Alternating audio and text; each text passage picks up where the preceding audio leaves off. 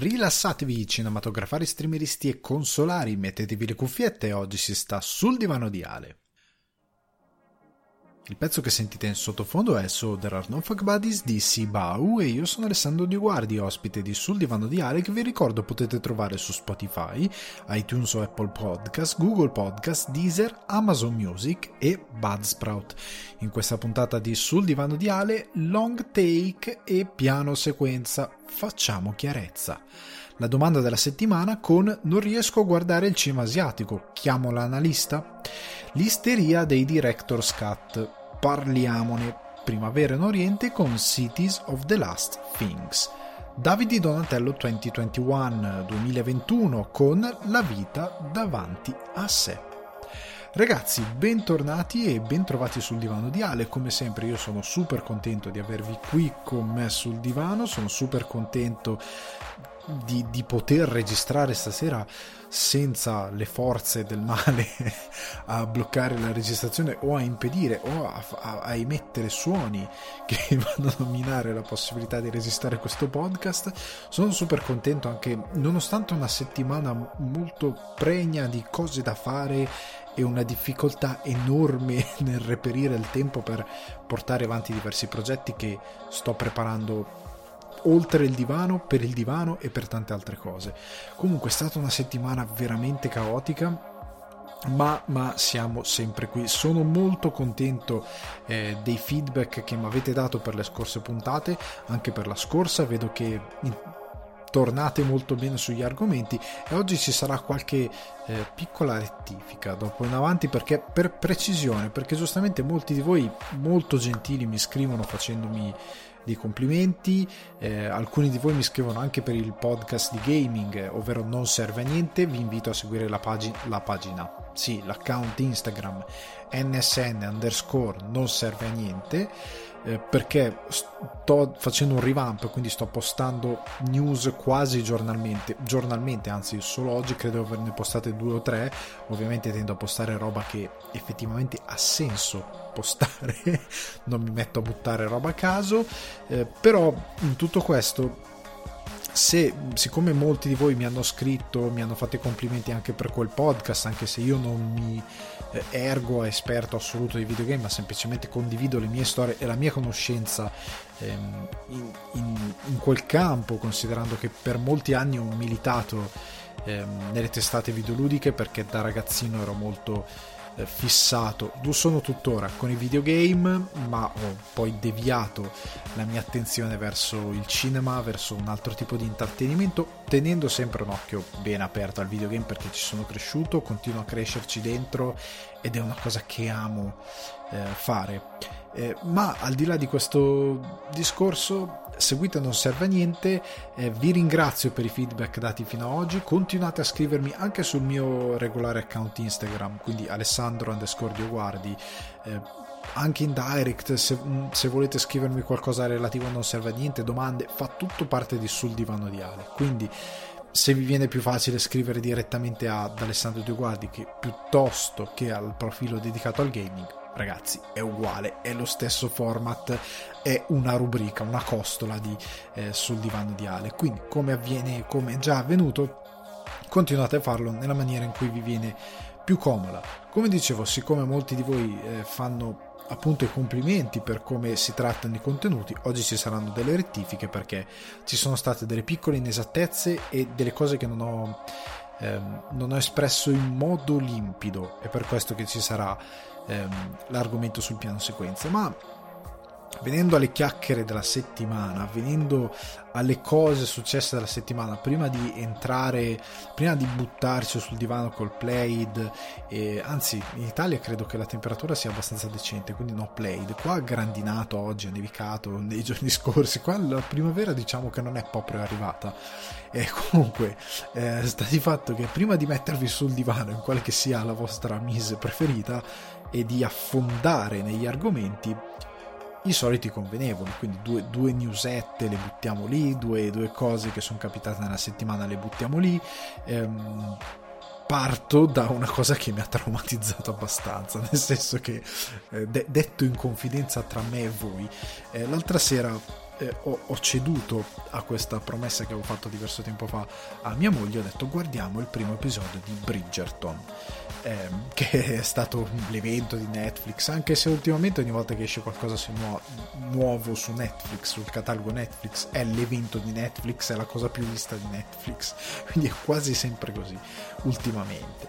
Quindi ti fidi poco, però è prodotto da Shonda Rhimes, Shondaland, che nei primi 6 secondi di titolo di testa è scritto 22 volte, appare a schermo Shondaland 22 volte perché Shonda Rhimes io credo che abbia un complesso di, di, di, di, delle manie di grandezza, più che altro un ego spropositato. Ego il pianeta vivente dei Guardiani della Galassia le fa un baffo, però a quanto pare lei è riuscita a vendere molto bene questo suo, suo status, nonostante sia una sceneggiatrice orrenda non, non ha, io credo che non abbia alcun talento che su Master, il fatto che su Masterclass lei venda delle masterclass insieme a, a grandi come Aaron Sorkin è un, mi traumatizza un po', mi lascia un po' lì così, che credo che qualcuno però evidentemente sgancia dei dindini, a me la cosa sorprende, ma e questo lo dico in luce del fatto che ha prodotto e continua a produrre fieramente Grey's Anatomy, che è una delle serie televisive più ignobili della storia della televisione,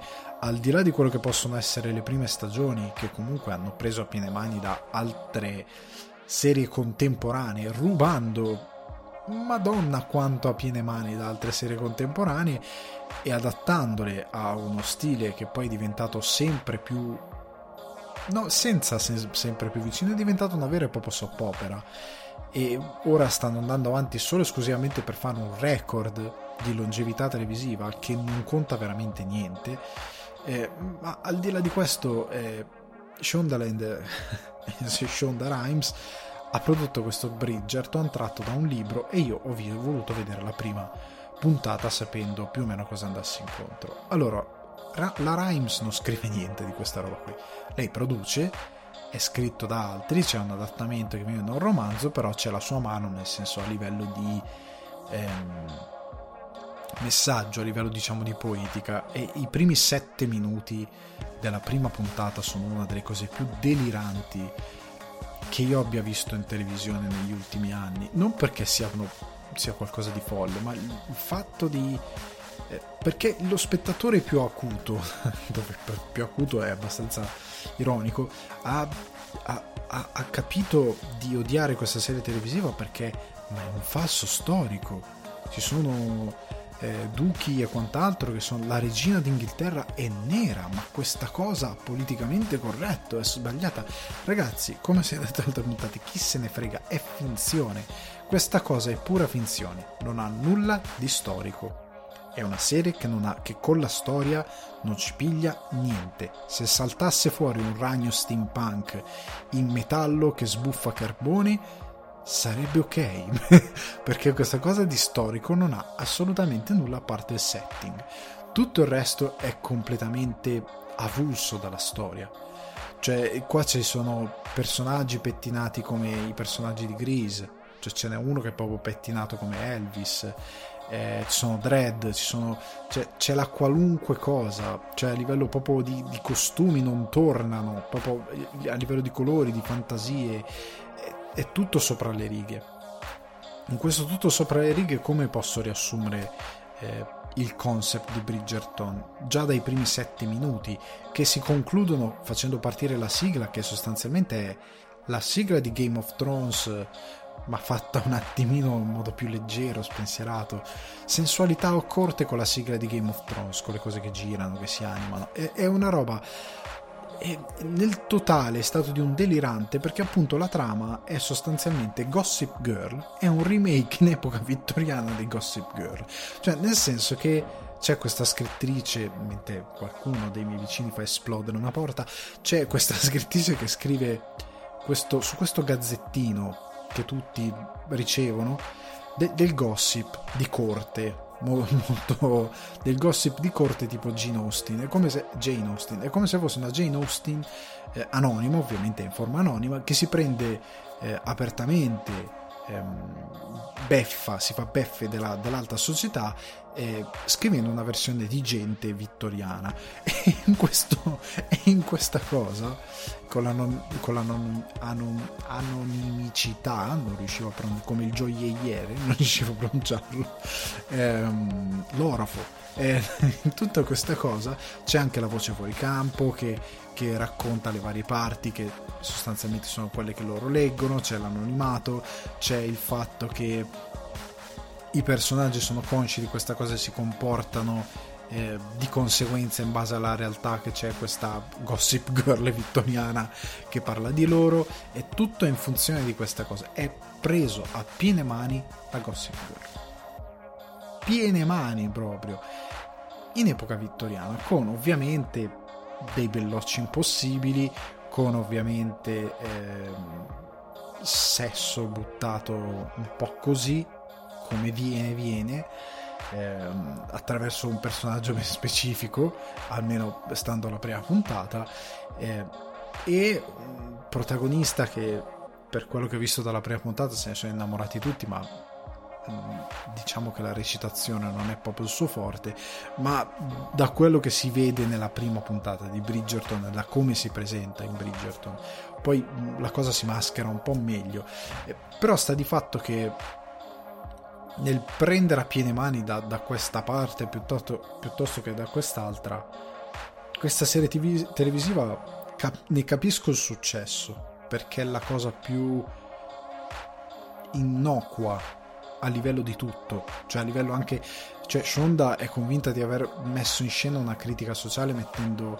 la regina d'Inghilterra nera, quando in verità non c'è un asiatico a vederlo manco da un chilometro, visto che ora si parla tanto di eh, Asianate, giustamente, perché è una roba folle. Comunque, a, al di là di questa cosa, nell'aver, secondo lei, creato delle commistioni del genere che vanno a creare una sorta di... Eh, di, di, di, critica, però che vanno a, a, cambiare la storia, dando opportunità eh, diverse anche all'interno di questo genere, in verità non ha cambiato niente, perché comunque è pieno eh, di altre idiosincrasie, perché comunque taglia fuori tutto il resto del mondo. Cioè se volevi fare una cosa veramente sovversiva mettevi qualche asiatico, qualche indiano, che ora non c'è e che nella società eh, inglese di oggi eh, i figli di seconda, terza generazione indiani esistono. Ehm, sono parte della società, Shonda Rhimes non ne ha idea probabilmente. E, è una follia. È una follia. Cioè io capisco quanto sia eh, gradevole Bridgerton, ne capisco il suo funzionamento, capisco perché eh, faccia appiglio sulle persone, soprattutto sul grande pubblico. È pieno di bellocci, c'è il belloccio, c'è l'idea veramente antiquata del, del, del, dell'amore impossibile, del trovare l'emancipazione, di tante piccole cose che funzionano e fanno presa ancora oggi sul pubblico. C'è l'idea del gossip che fa sempre presa sul pubblico e probabilmente farà sempre presa sul pubblico e quindi funziona. Cioè il livello soap opera è garantito, è ripulito con una dignità di messa in scena che in verità non è sempre tale perché sono momenti in cui ci sono archi, strumenti ad arco che sono canzoni pop, altri momenti in cui non lo fanno, quindi è, è è come un Buzz Lurman che non ci ha creduto davvero, cioè che, che, voleva fare una cosa pop prendendo dal classico, ma che poi non lo fa davvero. Non so se, se capite quello che sto intendendo. Cioè, o vai come Buzz Lurman che va veramente sopra e fa una cosa veramente folle, e ti può piacere come no. A me, ad esempio, io no, non sempre lo gradisco e molte volte non mal sopporto perché è superficiale nel rappresentare determinate cose oppure fai questa sorta di via di mezzo ibrido che un po' sì, un po' no, che non va mai da nessuna parte a livello di, di, di vero messaggio e, e, quant'altro, e di vere intenzioni di, di poetica e di narrativa, e quindi viene un casino. Cioè, la prima puntata è già ci potresti fare una tesi di laurea, non perché ci sia, chiariamoci, non perché ci sia qualcosa di veramente ignobile, nel senso è tutto sbagliato, fa tutto schifo, non è questo il senso anche se io continuo a odiare il fatto che fai, fai un racconto vittoriano, anche se di gossip, anche se ingenuo, non c'è il gusto mai per l'immagine, cioè per la messa in scena, a meno che non sia qualcosa di super pop. quei fuochi d'artificio, queste cose assurde. A meno che non sia quella roba qui, non c'è mai un bel gusto per l'immagine di fare qualcosa di colorato con un minimo di bella composizione, di una ricerca di composizione, di una di, ricerca di luci. Ehm, poi anche in scrittura non c'ha davvero un tono questo Bridgerton, cioè non ha, non ha mai davvero una cosa eh, è davvero comico, è qualcosa di drammatico, è una cosa che vuole essere super pop, non ha un tono in niente, ruba da tutto e non fa niente di quel tutto che ruba. Ed è incredibilmente mediocre e la mediocrità piace un sacco quando si mescola queste cose di intrighi a corte che io non sopporto veramente, che concepisco ma che non sopporto a mio gusto, a mio gusto di roba in costume nonostante poi io abbia un contraddittorio mentale per, per, la quale una cosa in costume l'ho girata per altri motivi, perché volevo uccidermi, per, per, per, altre influenze e quindi sono finito a fare quella roba lì. Però non, non è una cosa che amo particolarmente. Comunque è, è una follia, è sostanzialmente una follia. Durante questa settimana ovviamente ho appena finito di vedere la puntata di Falcon and the Winter Soldier. Ne parlo sempre senza spoiler quello che vi posso dire è questo, mi sta piacendo molto l'evoluzione, siamo a episodio 4, quindi abbiamo scofanato credo la metà perché sono 6 episodi, 8, non mi, adesso non mi sto, sto avendo un dubbio, mi ricordo se sono 6 o 8 episodi, comunque sta di fatto che mi sta piacendo, ha un passo migliore questa puntata rispetto a quella dell'altra volta, non lo so perché, ma mi ha preso molto molto molto di più rispetto a quella di settimana scorsa, ha una bella eh, se settimana scorsa era più concentrato su le figure, come l'America tende a buttare nel fango le icone, questa, e di come le usa in modo consumistico, questa settimana era più come il potere va a logorare certi uomini, ancora prima che questi lo abbiano. È l'idea del potere che logora le persone. E, e, e l'idea di averlo per soddisfare eh, delle mire eh, non vi posso dire davvero nient'altro, ma c'è un personaggio in questo episodio che dice ai protagonisti guarda che questa cosa è così. E in un certo senso gli viene dato ragione. E gli viene dato ragione da entrambi i lati. Cioè questo è il bello di, di Falcon and the Winter Soldier. Fino a questo momento, nella sua ingenuità i fumetti riescono a fare una cosa. Per quanto ingenua e fumettistica, nonostante sia una, una scena bella bella peso proprio sul finale. Non niente di incredibile, però per essere un film, un prodotto Marvel, grandi, eh, mi, se, mi, siete piaciuti. Ma sta di fatto che, eh, nonostante il contenuto ingenuo, ingenuo, quello che mette in campo è l'idea eh, di avere sia da un lato che dall'altro, che siano i tra virgolette buoni, che siano i cattivi, di avere una bella sfaccettatura. Cioè questi personaggi iniziano un po' a ingranare come possono essere i supereroi, o più che i supereroi, scusate, i fumetti talvolta, cioè dove il nero e il bianco sono delle sfumature che si mescolano e ne fanno dei grigi. E il male non è sempre il terrorista che vuole determinate cose e il bene non è sempre la bandiera, perché la bandiera può essere comandata da sentimenti che non sono neanche belli quelli, cioè sono anzi folli tanto quanto quelli del, del terrorista. Ecco. E, ehm, è molto affascinante. Per me è una cosa molto bella, mi sta piacendo questa cosa, anche perché ci sta bene col tema di fare, diciamo, uno, ehm, uno spy. Continuando però a parlare di fumetti, perché non vi voglio dire altro, guardatevelo.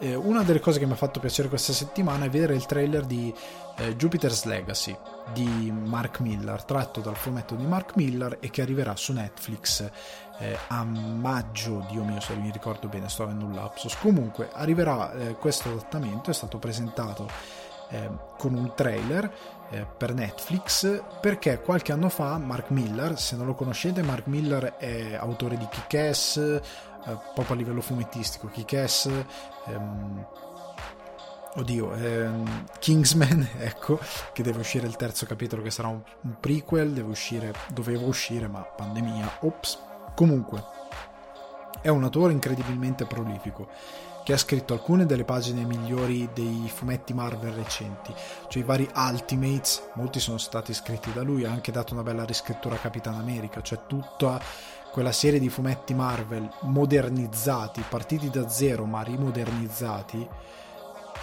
che io lessi alle scuole superiori, credo quando ero alle scuole superiori iniziò, anzi fine scuole medie iniziò scuole superiori, iniziò, quindi parliamo anni 2000, inizio anni 2000, iniziò questo ciclo di varie storie, di questo universo alternativo tra il Mark ba- il, um, Bagley che aveva fatto il suo Ultimate Spider-Man e Mark Miller che aveva fatto tante altre cose, compreso anche il famoso Civil War, l'arco Civil War che aveva reso molto interessante il tema dei supereroi e che poi il film ha un po' calpestato. Vabbè, non dico altro. Comunque è un Ah, e volendo anche il Old Man Logan, che sostanziamente si è inventato lui e che poi ha dato anche origine all'adattamento di eh, Mangold, eh, ovvero Logan. Sta di fatto che eh, Mark Miller è uno di quelli che ha ridefinito molto bene i supereroi, Marvel, e in generale i, supereroi, gli ha dato una, una sfaccettatura che eh, i fanatici DC, perché come ho sempre detto a me piacciono Batman, è uno dei miei supereroi preferiti, ma mi rendo conto che i fanatici DC non si faranno andare giù questa cosa considerando quanto amano le versioni di Snyder, Mark Miller ha dato una profondità che, che Snyder non riuscirà a dare mai e che molti fumetti DC non hanno, sono molto più ingenui nella loro totalità i fumetti DC, a parte Batman e alcune sue uscite, rispetto a quello che è eh, l'universo Marvel in certe sue sfaccettature. È molto più complesso, complesso ovviamente rispetto a quello di cui stiamo parlando. Eh, la, il modo in cui Miller ha approcciato diversi simboli, diverse figure iconiche. E quando è venuto a creare Kick-Ass ed è stato libero dai, dai supereroi originali Marvel, quindi Miller è uno di quelli che si è staccato da Marvel per dire no, voglio farmi le mie opere, voglio farmi il mio universo anche perché è uno veramente con molte idee molto buone e incredibilmente prolifico, si è fatto i suoi eroi e Kick-Ass è stato il modo per scrivere il suo eroe in un mondo incredibilmente crudele. Ed è geniale per certi versi quello che fa, è molto affascinante quello che fa. Il film è carino, il fumetto è per certi versi un po' più interessante, eh, nonostante i, fi- film a me siano piaciuti, devo dire la verità. Allo stesso modo, eh, con eh, Jupiter's Legacy, che vi consiglio di leggere la Panini Comics in Italia, la Panini senza comics in Italia lo distribuisce e lo vende, quindi vi consiglio di leggerlo. Io me lo sto rileggendo su Comixology, anche perché non avevo finito di leggere la saga. Lo iniziai, ma non lo finì mai. Però era, ecco, è un Mark Millar per chiudere tutta questa cosa è uno davvero molto interessante a livello di eh, come tratta i supereroi. È uno che ha una bella testa quindi ve lo consiglio eh, fortemente. Questo Jupiter's Legacy è sostanzialmente la storia dei primi supereroi dell'umanità che arrivati a un certo punto si ritrovano a dover lasciare il, accedere il mantello ai loro figli e quindi a una nuova generazione di supereroi. E da lì succedono x cose. Ed è molto interessante perché lui prende di mira la golden age dei supereroi, il mondo moderno, fa un lavoro, lui per sua dichiarazione ha detto quando ho iniziato a scrivere quel fumetto volevo scrivere la migliore ehm, serie di supereroi di sempre. È una bella ambizione, però per certi versi ci è riuscito, cioè ha fatto delle cose interessanti. Comunque, Mark Miller, recuperatelo, Jupiter, eh, Jupiter's Legacy, tenetelo sott'occhio, trovate su cinefax.it il trailer con la news. Eh, fate anche conto che eh, lui quando ha lasciato Marvel ha iniziato a creare i suoi supereroi, si è creato a un certo punto il Miller World, che è questo, questo universo, questa etichetta di, di produzione di fumetti dove lui è proprietario ovviamente di tutto quello che produce e che a un certo punto mi pare nel 2017 ha venduto a Netflix. Quindi Netflix ha i diritti di adattamento di molte sue opere e le sta realizzando. Ne ha già tre, compresa questa, in produzione. E mh, mm, può essere davvero davvero figo perché in, un, eh, in, uno scenario dove Marvel che è di Disney ha tutto Warner eh, va bene lasciamo stare proprio non stavo bene bene questa cosa è molto affascinante. Veniamo eh, oltre con, a parlare di Il Maestro. Vi avevo parlato di questo saggio scritto da Martin Scorsese su Federico Fellini che il nostro Francesco Amodeo di cinefax.it eh, ha tradotto e ha reso disponibile quindi anche per chiunque non avesse voglia di leggersi un contenuto tutto in inglese per una questione di fruibilità eccetera eccetera. Quindi se andate su cinefax.it trovate il maestro il saggio di Martin Scorsese su Federico Fellini. Ne ho parlato esaustivamente in una precedente puntata magari ve la condividerò sui social qualora mh, siate interessati alla chiacchiera alla discussione. E andatevi a leggere il saggio visto che è tutto tradotto in italiano se non avete voglia di leggere quello in inglese pubblicato da Harper Magazine che è disponibile online gratuitamente potete altrettanto gratuitamente leggervi la traduzione L'ultima cosa interessante successa questa settimana riguarda l'abolizione della censura, cioè il ministro Dario Franceschini ha, ehm, il ministro della cultura, ha mh, firmato una nuova legge che stabilisce che i film potranno ora essere catalogati un po' come il, il PG statunitense, se, quindi se vietate ai minori, a che età, eccetera, eccetera. Una cosa simile, non la stessa, ma simile da quello che ho capito della legge, abolendo di fatto la censura, perché anche se ormai non era granché applicata, però in Italia c'è, sta, c'è sempre stata una legge di censura, cioè il, c'era proprio il tribunale della censura che poteva decidere se tagliare una scena, se bloccare un film prima della distribuzione,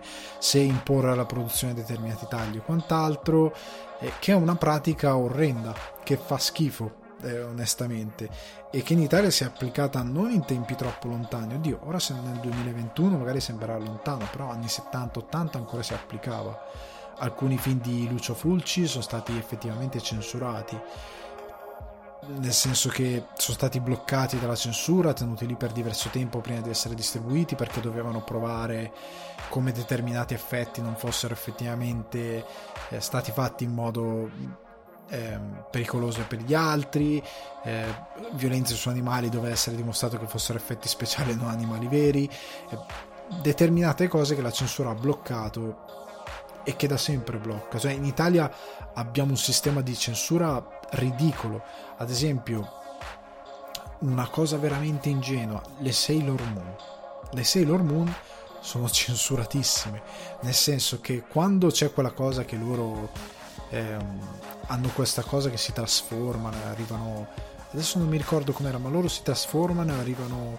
Eh, questi qua che si trasformano in uomini o sono quei i, diciamo i proto milord che si trasformano in sailor. Non mi ricordo comunque c'era una trasformazione di questo tipo.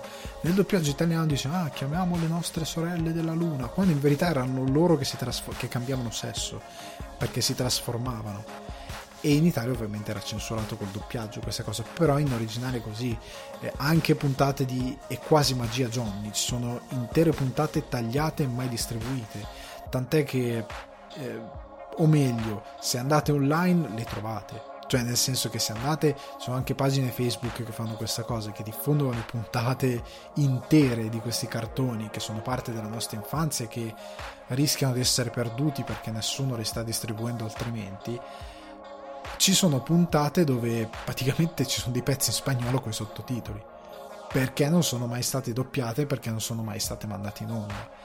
Fate conto che anche Detective Conan aveva dei fermi immagine orrendi messi solo perché magari Conan ispezionava un corpo. E magari il corpo era femminile allora non si poteva far vedere. Ma cavolo Detective Conan. Cioè nel senso ehm, la censura in Italia ha tagliato molta roba se non ricordo male anche nella televisione diciamo generalista alle Iene è stato tagliuzzato qui e là ehm, diciamo che è una cosa che fa danni. L'idea che non ci sia più, ora sarei curioso di capire se questa cosa si applica anche alla televisione.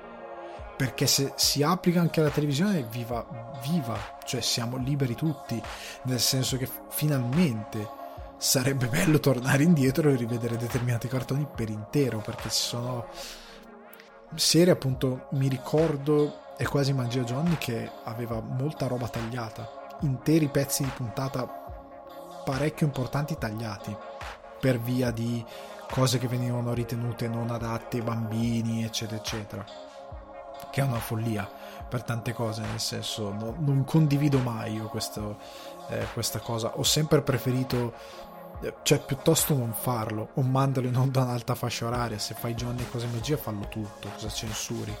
Eh, ho trovato sempre queste cose molto bicotte da parte dell'Italia che era un paese ed è stato ultimamente non so quanto però un paese incredibilmente moderno ed avanguardia per alcune cose incredibilmente bigotto per altre.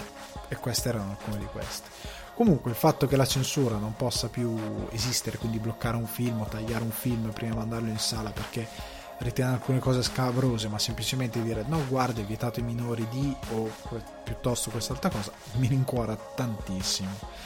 Veniamo però ragazzi al vivo della puntata, perché dopo questa bella introduzione potente di eh, news e quant'altro e di chiacchiericcio, eh, entriamo nel vivo della puntata e partiamo con una rettifica perché come ho annunciato su Instagram e vi chiedo nuovamente scusa per questa cosa nonostante io abbia parlato di questo regista diverse volte nonostante sia un regista che ritorna nei miei discorsi per qualche ragione settimana scorsa accennando mi stavo incartando a Michel Gondry francese per qualche ragione che ancora non ho capito, l'ho americanizzato e è diventato Michael Grondi.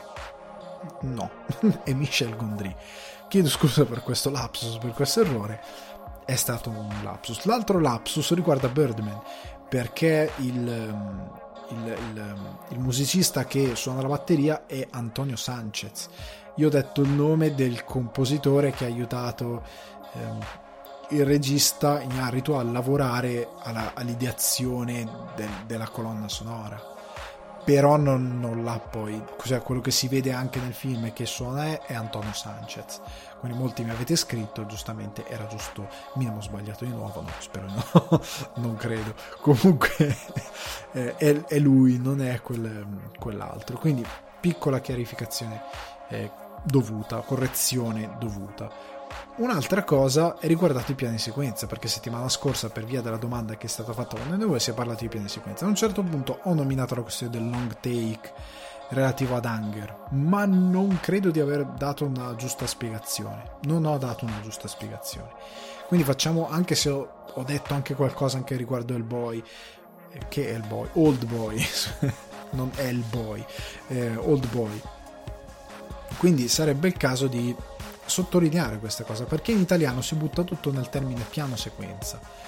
Non c'è un termine in italiano per il corrispettivo del long take.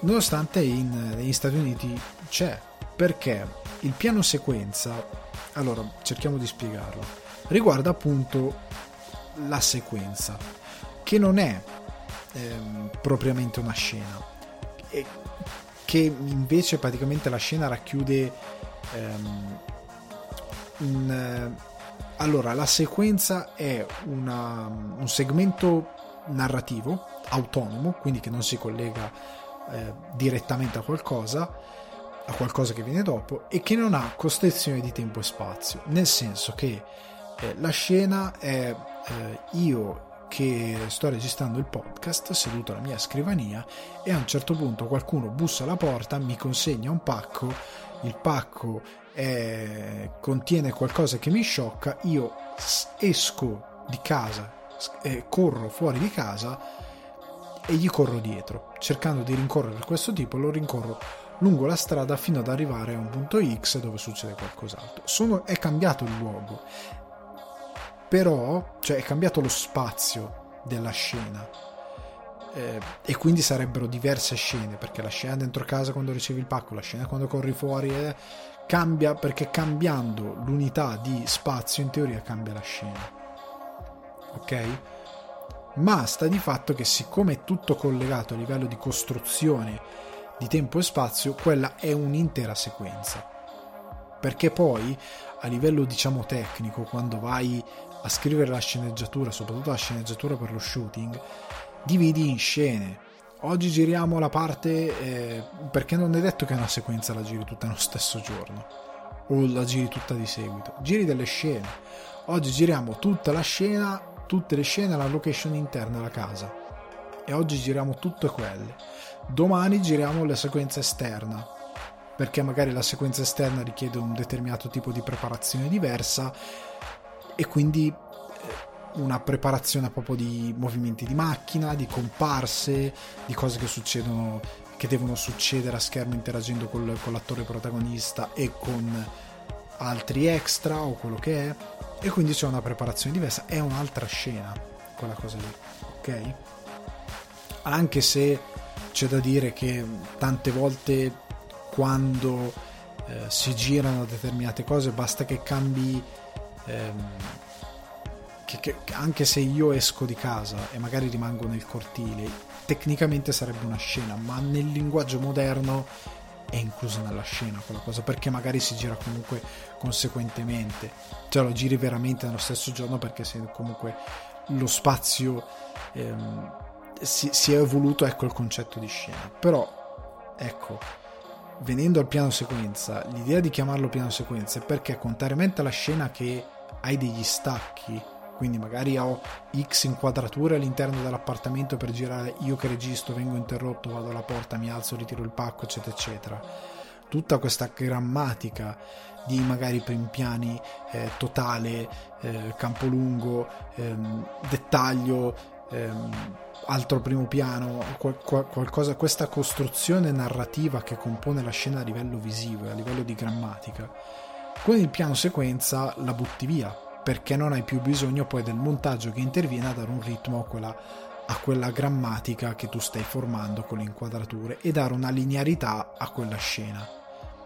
Col piano sequenza tu semplicemente con eh, la camera segui tutta la scena senza mai staccare, senza usare montaggio. E quindi piano sequenza perché tu segui non solo la scena ma tutta la sequenza. Quindi appunto mettiamo caso la camera è dietro di me mentre regista, mi gira attorno, va verso la mia destra, la porta è a sinistra, qualcuno bussa, la camera si concentra sul sale, magari alza un po' lo sguardo per vedere la mia reazione di qualcuno che bussa, mi viene alle spalle perché cammino verso la porta, rimane magari alla mia destra, la porta si apre, inquadra qualcuno che mi sta consegnando qualcosa senza farlo vedere in faccia, poi va su, verso di me, tiro il pacco, lo apro, eh, vedo che c'è dentro qualcosa di strano, sorpresa, continua a seguirmi, mi segue fuori, fuori no, mi sta ehm, over the shoulder, dietro le spalle. Ehm, io continuo a camminare, vado fuori, eccetera, eccetera, inizio a correre, e mi segue, la camera continua a seguire senza mai staccare. Quello è un piano sequenza. Perché la camera non stacca mai e non ha mai bisogno dell'ausilio del montaggio, perché non c'è degli stacchi di inquadratura che fanno la grammatica della scena a livello visivo. Ok? Il long take è sempre interpretato per, per assenza di montaggio, c'è sempre una ripresa lunga che ha un'assenza di montaggio, ma è compreso all'interno eh, di una scena, non è una sequenza intera. E anzi molte volte spezza eh, anche l'idea della scena, nel senso che prendiamo ad esempio Hunger, Hunger è un long take perché come dice suggerisce il take è un, ehm, una ripresa. Quindi ehm, il in questo caso totale su eh, Michael Fassbender e il prete che parlano in prigione, quello è il take, cioè il frame, sto lì, è il mio take, vai, take one, e diamo via la macchina, iniziamo a recitare la scena, se si sbaglia, si si ferma, ta, cut, take two, cioè il secondo, ehm, non mi viene davvero in italiano, il secondo take, mi sta vedendo quanto odio quando non mi vengono i termini eh, tecnici in italiano, eh, il Chuck, ecco in italiano magari si dice Chuck scena 2, ok? Invece è Take 2, ok? Quello lì è il take che riguarda quell'inquadratura, quel frammento della scena e che magari è non è tu, appunto non è tutta la scena perché poi in Hunger dopo quel monologo che viene fatto da lui che dura 14 minuti adesso non mi ricordo quanto dura che dura parecchio c'è uno stacco di montaggio. Ci si concentra, se non mi ricordo male, sul posacenere perché lui sta fumando, va in primo piano sul suo volto, ma la scena è sempre quella. La scena non è terminata, non abbiamo cambiato spazio, non abbiamo cambiato tempo, siamo sempre lì. Però c'è stato un long take che tecnicamente non è impressionante per quanto riguarda la regia, ma per quanto riguarda l'intensità degli attori e la costruzione che il regista ha pensato di dare utilizzando quell'inquadratura, ma non è come un piano sequenza che va per tutto il tempo del, di tutta la, la, la sequenza. È solo quel frammento di quella scena. Ok? La stessa cosa per Old Boy. In Old Boy il, la famosa scena del corridoio non è un piano sequenza per il semplice fatto che c'è una costruzione di grammatica all'inizio, cambiano delle inquadrature di lui che esce eccetera eccetera si trova ehm, tutti lì ammucchiati nel, nel corridoio. La, la camera stacca va in totale vedi il corridoio in sezione laterale ok? E cioè lui da un lato con tutti che lo caricano dall'altro e danno le mazzate contro il muro, si spezzano, viene accoltellato. Tutta quella sequenza lì con la camera che si muove su un carrello, credo che sia su un asse di un carrello, e fa destra a sinistra seguendo il, il personaggio, il protagonista e tutti quelli che lo assalgono. E quando la scena finisce, dopo che lui. No, no scusate, dopo che lui li ha sconfitti tutti, c'è uno stacco non siamo più su quell'inquadratura totale lì, ma siamo sopra di lui, davanti di lui, a inquadrare la sua faccia e tutto il corridoio dietro. E la scena continua. Poi si interrompe nel momento in cui si apre l'ascensore, lui ride, cioè abbiamo lo stacco su loro inquadrati che sono pronti a caricare, lo stacco a nero, riprende la scena che l'ascensore è al piano terra, lui apre e viene fuori. Ok? È un'altra scena. Quella lì è un'altra scena quindi si è usato un long take ma non è un piano sequenza. Questa è la differenza. In italiano purtroppo non c'è un corrispettivo quindi si tende a fare un guazzabuglio della cosa è un piano sequenza. In inglese si tende a dire one shot per il piano sequenza. Faccio un one shot e tu una in one shot.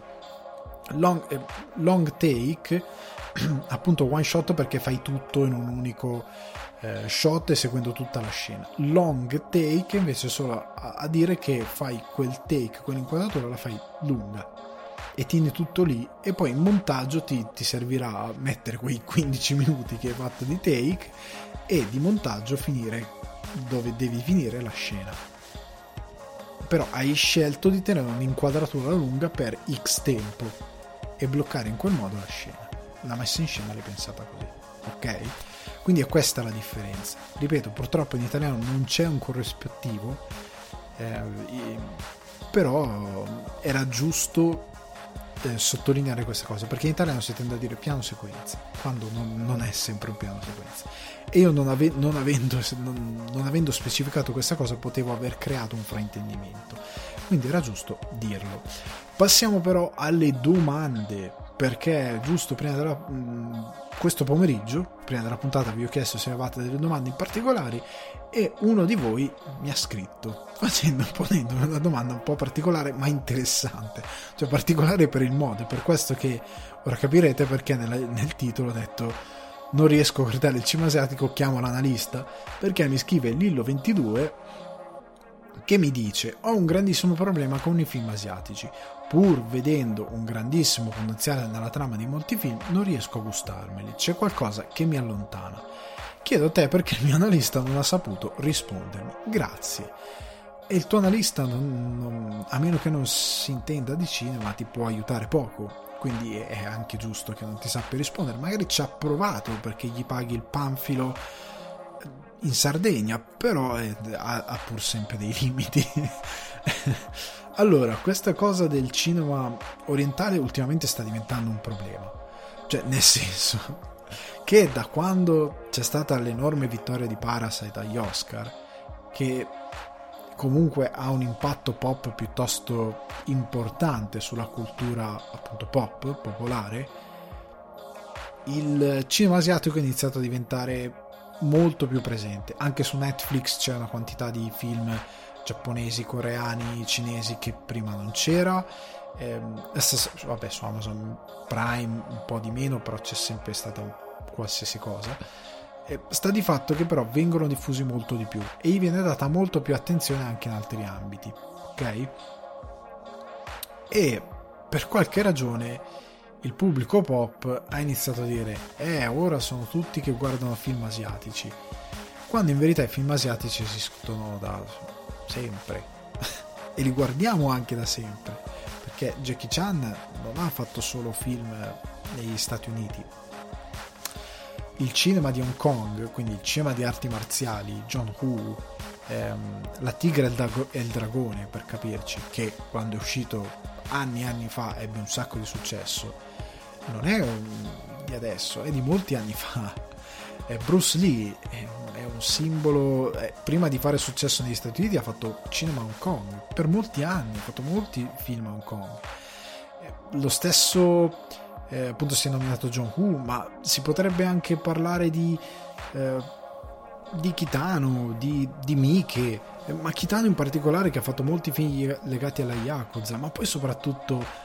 Pensate anche ai film d'arti marziali, quelli più moderni, Ip Man, eh, Ong Bak, Hong Bak non è ehm, in tutto e per tutto diciamo quello che magari il pubblico intende come cinema asiatico perché tende a fare una confusione un po' delle cose ma lo è in tutti gli effetti.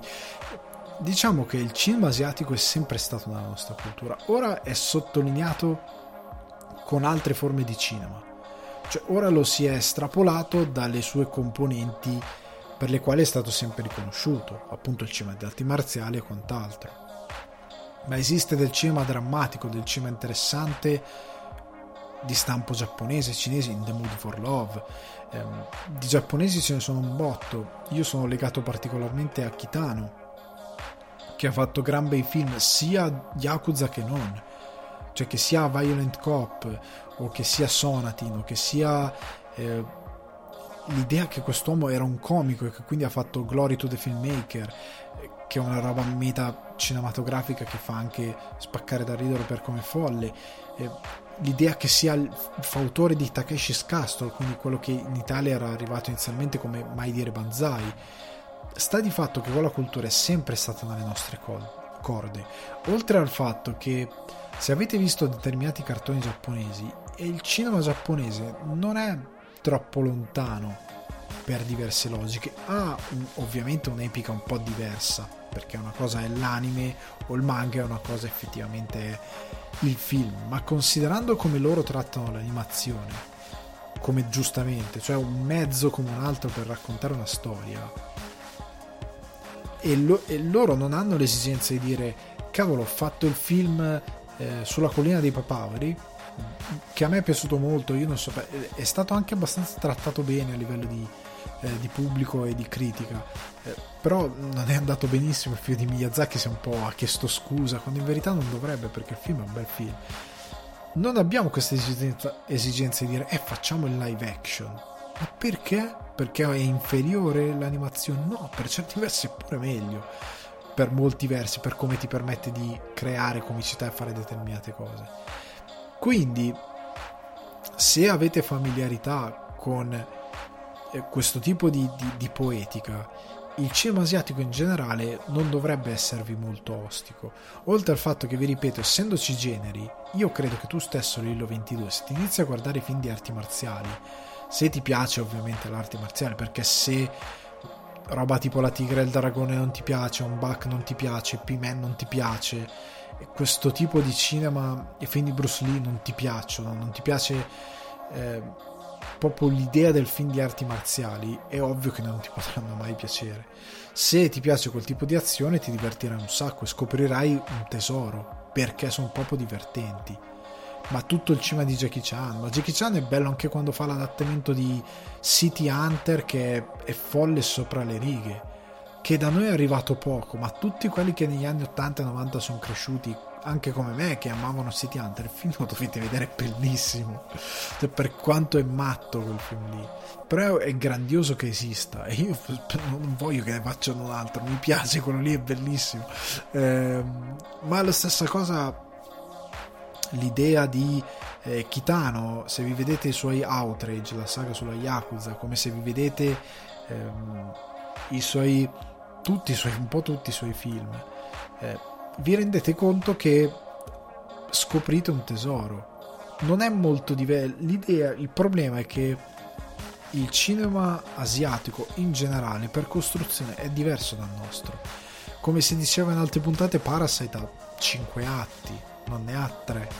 E l'atto, anche se non è una cosa che per struttura tu percepisci consciamente, ah questa è quella parte, ah questa è quella parte del film, ah quest'altra è, quella, è il terzo atto, anche se tu magari non lo concepisci consci- consciamente, ma lo assorbisci inconsciamente, tranne nel caso di generi più leggeri, tipo la commedia, la, la commedia romantica, dove gli atti sono palesi anche per una scimmia drogata, per quanto perché sono per, per, per concezione sono veramente semplici, perché devono arrivare a chiunque, ok?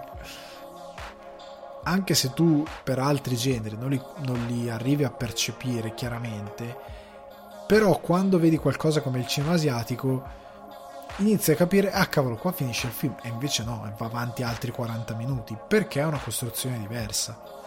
Non è peggiore non è migliore è semplicemente un modo diverso di raccontare una storia. E posso capire che ti possa lasciare disorientato. E come posso capire eh, molti che non capiscono, molti credono, come si è parlato di, di Tarantino, stavo per dire quarantino, di Tarantino, è la, la pandemia, eh, che praticamente nel momento lui, in cui lui ha iniziato a mettere i capitoli nei suoi film era anche per esigenza, perché sapeva che lui stava costruendo non propriamente tre atti, Bastardi senza, senza gloria non è sempre del tutto propriamente in tre atti, ha, è, ha un prologo, determinate eh, divagazioni, è, non è propriamente in tre atti ed è per questo che ha fatto i capitoli. Non è solo, è per darti una didascalicità a te spettatore che fosse assimilabile alla divisione di un libro per farti capire com'era il suo film. È il motivo anche per cui mi sono arrabbiato molto con eh, lo Snyder Cut perché la sua divisione in parti, oltre a essere sbagliata a chiamarle parti, è completamente insensata a livello di divisione narrativa, non ha alcun senso logico narrativo. Il cinema asiatico è così prima di tutto per costruzione, ha dei totem di bene o male completamente diversi al nostro. Noi siamo molto sfaccettati per alcune cose, ma per altre siamo molto quadrati, il bene o il male per noi è molto più solido, per loro no. Ed è anche il motivo, con mio grande piacere per il quale molti stanno imparando a sfaccettare sempre di più il male, ma si trovano a volte il muro del pubblico che non capisce. Nei videogame si è visto con The Last of Us Parte 2, il, il videogioco alcuni scambiano per brutta scrittura il fatto che i protagonisti non sono del tutto bianchi e neri, ma hanno delle sfumature e sono delle sfumature cavolo complesse a livello di sentimenti umani, di vendetta, eh, di traumi, di... hanno veramente delle scanalature che devi stare veramente dietro ai personaggi che devi metterti nell'ordine di idee di capire una, una complessità che vada oltre io sono il buono, tu sei il cattivo. Cioè, a livello pop la gente si è bagnata per Thanos. Thanos, a livello di scrittura, è veramente basico a livello di scrittura, ma perché vuole esserlo? Perché un, non perché questa frase a volte triggera le persone, vuole esserlo perché è un fumetto, un'opera pop, quindi deve arrivare a tutti e quindi fai una cosa quanto più semplice possibile, anche se, come si è detto prima, magari gli crei delle sfumature, ma è molto facile da leggere, nonostante alcuni riescano a fraintenderlo. Ok? Non è come The Last of Us. The Last of Us è veramente porca miseria. La stessa cosa per il cinema. Eh, I film di Miche non sono sempre AB, cioè chiaro-scuro, hanno delle, delle cose nel mezzo per le quali devi stare dietro al film. Hanno anche una certa ironia. Tutti i film eh, asiatici a volte hanno una certa ironia assurda. Prendete eh, Sion Sono, di cui si è parlato di The Forest of Love qualche settimana fa, è folle, è incredibilmente sopra le righe. Io il suo Forest of Love, indipendentemente da come è raccontata la serie, non l'ho sempre gradito, perché io nel serial killer ci vedo una mentalità diversa, molto più sporca, molto più contorta. Sion Sono si è quasi voluto divertire va molto sopra le righe, prende seriamente determinate parti, ma va talmente tanto sopra le righe che a un certo punto non credi tanto più nella figura dei serial killer. Cioè non è, come dicevo, un Mindhunter che ti vuoi guardare alle spalle perché hai paura che ci sia qualcuno dietro. Non è quel tipo di cosa che ti fa avere un attacco di panico come il protagonista di Mindhunter. È molto più appunto sopra le righe, folle. Ti deve piacere questo tipo di costruzione poi c'è anche questa cosa. Io capisco che una parte di voi, pubblico come di me, c'è qualcosa nuova che arriva, diventa pop, perché diventa pop? Perché Parasite con tutti quegli Oscar è diventato pop, quindi ne devono parlare tutti, anche quello che palesemente non c'ha nulla da spartire con Parasite. E questa cosa a volte fa danni perché crea mostri che si mettono a parlarne male per partito preso, senza entrare nella logica di quello che sta guardando, ma sostanzialmente quello che succede è che eh, viene innescato questo meccanismo per il quale ti sembra di avere un brutto gusto se non guardi quella cosa e se non ti piace quella cosa, quando in verità non è così. Ho scritto un articolo, ora no, non mi ricordo il titolo, però sui gusti c'era un articolo eh, ben preciso, c'entra Frank Zappa nel mezzo. Comunque ne ho parlato più di una volta di gusti, questo di Frank Zappa, di formare un proprio gusto per non dare fastidio a Frank Zappa, una cosa del genere. La cosa è che voi nella vostra costruzione del gusto, se vi rendete conto che un determinato tipo di poetica non vi piace, non insistete su una cosa. Sta a voi capire cosa non vi piace. Io ad esempio non amo i drammi in costume, per me Jane Austen è male, perché dei gossip, eh, questo tipo di satira che lei faceva della sua, della sua società, per me è talmente fuori tempo massimo. Cioè non riesco a entrarci in quella cosa lì. E non ha nessuna appeal la cosa del gossip non me ne frega veramente niente. Non mi insegna nulla a livello umano. Non mi sfida a livello di, eh, di emozioni di capire un personaggio. No, non mi sfida a pensare riguardo niente e non mi, da, non mi stimola neanche a livello di fantasia. E quindi per me quella roba lì è vacua nel modo più assoluto e totale. E mi fa schifo ma è un mio gusto. Mi rendo conto che Jane Austen come autrice aveva del talento. Mi rendo conto che però quel talento per me mi ha sfruttato e a me non interessa nulla di quello che lei scrive, ma zero totale. E non mi interessano i film tratti da quella che è la sua letteratura. Zero, non mi affascina per nessun motivo. Sta di fatto che però nella mia espressione dei gusti è ovvio che io non vado come fanno molti a scrivere, eh ma mi piace il cinema asiatico, quindi siete spocchiosi. Non si può fare questo ragionamento, perché quando non ti piace qualcosa, quando qualcosa ti, eh, ti sembra difficile, devi capire sempre il perché. E questo è un lavoro che devi fare tu. Sta di fatto che non devi essere pop per forza, cioè se tutti impazziscono col cinema asiatico, devi renderti conto che anche quella percezione del tutti impazziscono col cinema asiatico che hai è anche forzata dal fatto che la gente si vestirebbe con gli stracci se andasse di moda. Cioè, ognuno di noi crescendo guarda indietro alla sua generazione e dice ma mio dio che cosa abbiamo fatto? Eh, nel senso che quando io vedo i miei coetanei criticare i ragazzetti di oggi per come si vestono io dico guarda che noi non è che eravamo vestiti meglio. Cioè vai a riprendere delle foto di quando tu avevi 15 anni andavi in giro come un deficiente ed era effettivamente vero soprattutto se eri legato alle mode. Vai in giro come un cretino, ti conci davvero come un cretino, è roba che invecchia e soprattutto è roba che fai senza sapere perché, lo fai semplici- semplicemente perché lo fanno tutti, quindi nel mezzo c'è quello che dice ah che bello il cinema asiatico ma non ne ho visto neanche uno, eh, o che bello il cinema asiatico ma lo dice giusto perché lo dicono gli altri, devi filtrare questa percezione devi guardare per conoscere, però non ti deve piacere. Se non ti piace puoi semplicemente dire guardate, a me non piace quel tipo di, di storytelling, di narrativa, di cinema, non mi comunica granché, magari ho visto io le cose sbagliate ma non mi dice granché.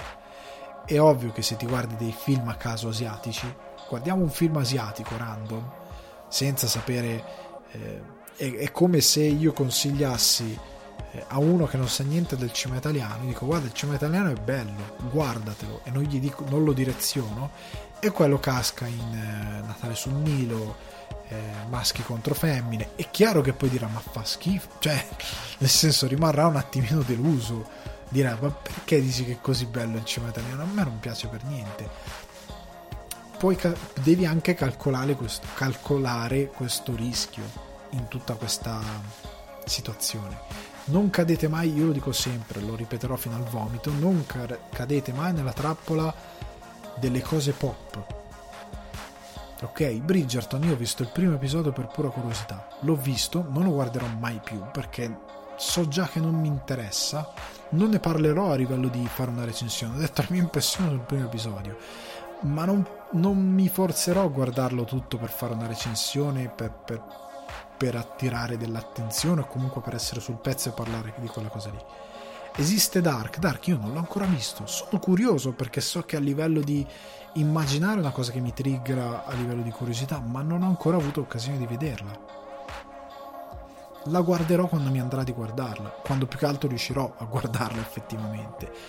Guardate quello che vi va fatevi piacere quello che è nelle vostre corde, anche perché farvi piacere tutto il cinema, cavolo, non deve essere un mestiere. Cioè, se il vostro eh, se guardare il cinema è semplicemente una cosa che, passa, che fate per passare il tempo, se non è una cosa che fate a tempo pieno perché ci studiate, perché ne volete fare un mestiere, per qualsiasi ragione che abbia un'applicazione professionale, didattica o di passione, nel senso che vi leggete i libri, eccetera, eccetera, non vi sforzate a fare cose che non vi va di fare. Se la vostra è una passione, nel senso che vi piace guardare dei film semplicemente in modo generico e che ogni tanto trovate dei filoni dei generi che vi stanno a cuore, rimanete in quelle cose che avete capito che vi piacciono magari guardandole altre di altri paesi perché il cinema asiatico è esploso ora anche per via di situazioni economiche più favorevoli per farlo conoscere al grande pubblico il fatto che Hollywood è cambiata e quindi inizia ad accogliere queste, queste cose perché lo studio Ghibli non sarebbe mai arrivato negli Stati Uniti se non fosse stato per l'asset che ha fatto prendere l'Oscar a Miyazaki. Gli americani ne sarebbero ancora completamente estranei. È così. Noi eravamo già più collegati per altre questioni culturali e che gli americani non ne siano più estranei non è un bene perché stanno facendo dei danni nel toccare una cultura diversa. Sta di fatto che, ripeto, guardate quello che vi va di guardare. Se qualcosa non ehm, incontra vostra, il vostro passatempo, capite che cosa non vi piace, cercate di capire cosa non vi piace e andate oltre, cercate qualcos'altro, perché come si diceva prima, al di là di questa esplosione, ecco mi stavo prendendo questa cosa, al di là di questa esplosione culturale del cinema asiatico, c'è il cinema spagnolo, c'è il cinema ehm, inglese, c'è il cinema irlandese, c'è il cinema tedesco, sono tanti diversi giapponesi, interpretazioni di cinema e ognuna delle quali ha qualcosa da dire. Cinema danese, ci sono tanti e valgono come qualsiasi altro cinema. Il problema che abbiamo, e con questa cosa chiudo questo argomento, a monte, è che per una questione, ripeto, economica, culturale e quant'altro, per molti il cinema è americano. Perché i blockbuster di Hollywood, perché i grossi film di Hollywood, perché l'industria enorme che ha creato Hollywood è così preponderante da mettere in primo piano quello. Non c'è cristiano sulla terra che non conosca il cinema americano cioè, non c'è una persona sulla Terra che non conosca un attore americano, li conoscono tutti. Ok?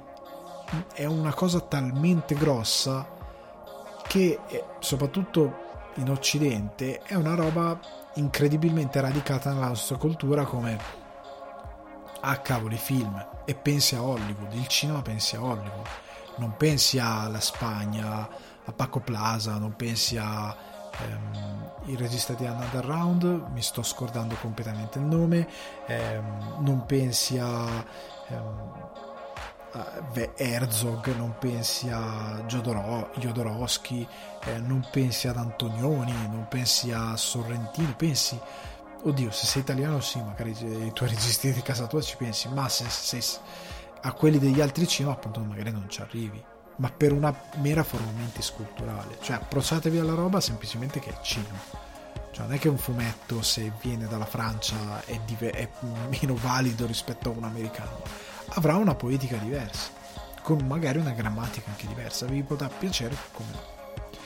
Andiamo comunque avanti, spero di aver risposto esaustivamente alla domanda della settimana e voglio tornare a parlare al volo di Cat, di Director's Cut, perché io sto impazzendo questa settimana, perché c'è stata questa isteria del nulla, la vedo continuamente tornare su release di Air Cut, esiste una versione di C'era una volta Hollywood da 20 ore, esiste questo così, esiste questo di là, c'è questa pandemia sui cut dei film e ora passerà probabilmente tra qualche mese, eh? tra qualche mese se Dio vuole passa, però per ora ci siamo dentro e mi andava di riprendere, se volete su Cinefax c'è un articolo che si chiama Quando il cinema non basta, gli autori e il loro director's cut, questo me lo sono segnato perché mi sono ricordato di segnarmelo, comunque quando il cinema non basta, gli autori e il loro director's cut parla un po' di questo fenomeno ovvero del fatto che nella storia del cinema sono esistiti molti autori che hanno assemblato dei director's cut molto diversi da quelli che erano la release cinematografica o semplicemente hanno girato una quantità di materiale enorme ottenendo un rough cut di 4 ore, 5 ore, 6 ore, 3 ore e magari il film dura una e mezza. Questo succede perché non perché i distributori sono malvagi e vi vogliono tagliare i film, in certi casi sì, come nel caso di C'era una volta in America che la versione appunto che è uscita negli Stati Uniti era due ore o una cosa del genere, la versione che è uscita in Italia era tre ore, era un film diametralmente opposto e se lo guardate, e tant'è che poi quando che al cinema fu un flop, quando poi invece uscì la versione o un video completa per come l'aveva pensata Leone, tutti impazzirono e dissero questo è un film magnifico. In altri casi per problemi storici, ad esempio all'epoca film di tre ore come Dune è stato macellato perché film di que- della durata che aveva in mente Lynch, ovvero di, o- di tre ore, scusate, erano impensabili. Cioè, prodotto anche perché non c'erano multisale, quindi gli esercenti perdevano slot, eh, divisione, quindi incassavano meno produttori si dovevano assorbire gli esercenti, avevano paura che la gente in sala tre ore scappasse e quindi li, li costringevano a tagliare i film e a fare dei disastri. C'erano queste motivazioni, ma in al- in, nella maggior parte dei casi, se ad esempio Velluto Blu inizialmente ci fu un, un primo cut di 4 ore e quando lo videro tra loro della produzione, anche chi aveva lavorato al film disse cavolo 4 ore ma bello però cioè, veramente bello, regge, scorre, va. È fighissimo come film. Ovviamente, però, non è stato scelto di diffondere il cut di 4 ore, ma quello di 1 ora e 40, che mi pare è quello che abbiamo oggi di Velluto Blu, che abbiamo avuto sempre di Velluto Blu, è un film magnifico. Ok? Quelle 4 ore, cioè questo cut è il cut che Lynch, cioè Lynch non voleva portarvi a cinema per 4 ore. Chiariamoci.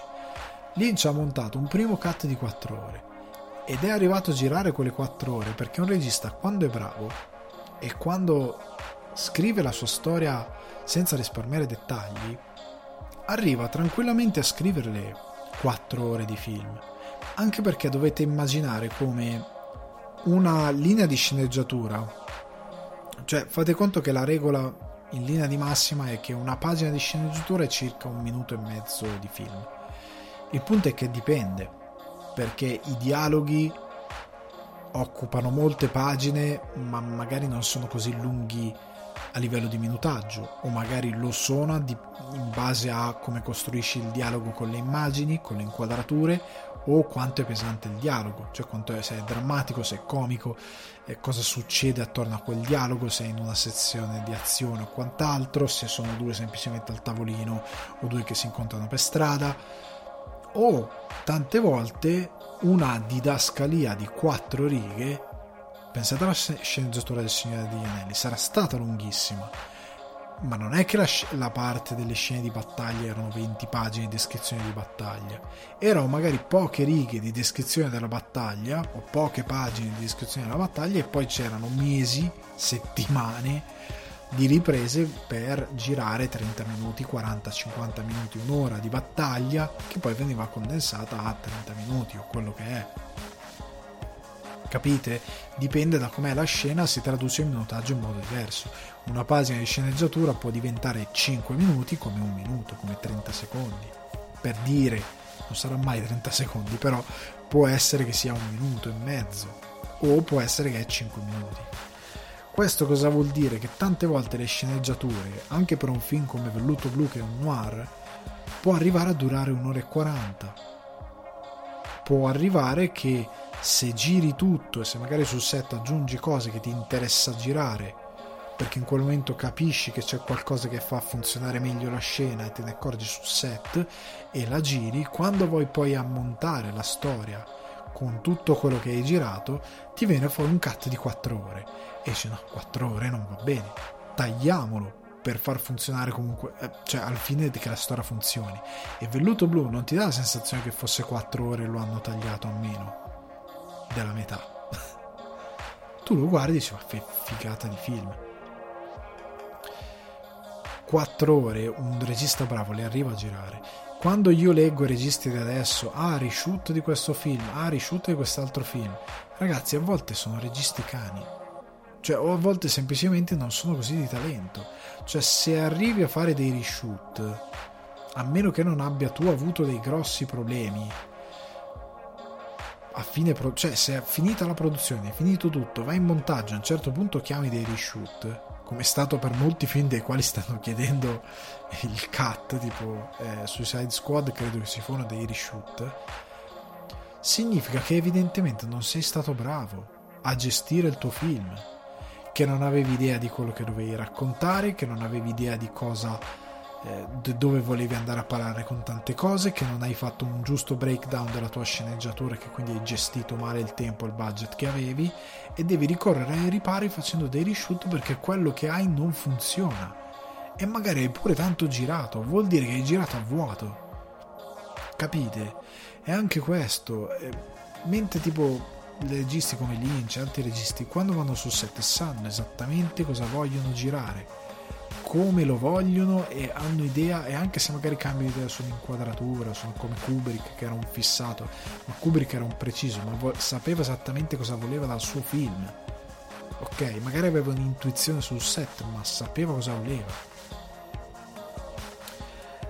Quello che succede poi in montaggio è che il regista capi- guarda il suo rough cut, che è appunto un montaggio rozzo, che è quello che è lo Snyder Cut, ragazzi, è un rough cut. Non potete dire che quel film funziona perché non funziona perché c'ha dei problemi.